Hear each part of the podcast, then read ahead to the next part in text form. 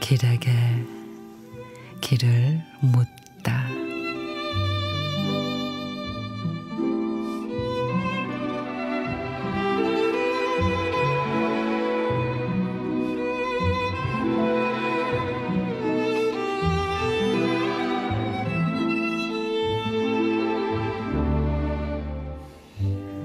할머니가 돌아가셨을 때 내게 남은 할머니의 목소리 중에 제일 오래된 것은 일테면 매우 문학적이었다.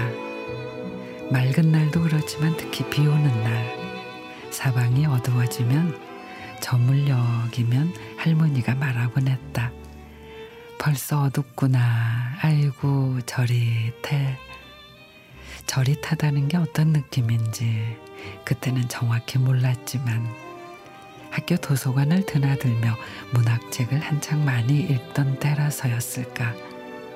어둡다와 저릿하다 사이의 연관성이 어쩐지 퍽 문학적이라는 그런 알쏭달쏭한 생각을 했었다.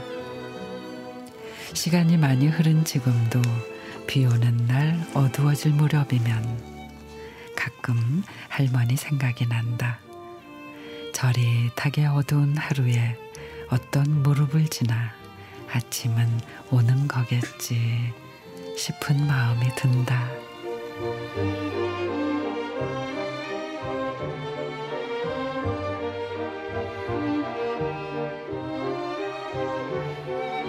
김선우 시인의 할머니와 문학 해걸음 무렵이면 저릿해져 온다던 어른들의 말 저릿한 것이 무릎인지 한많은 세월이었는지 어딘가에서 잃은 마음인지 늘 아리송했었지만 이제는 그 말의 의미를 알 것 같습니다.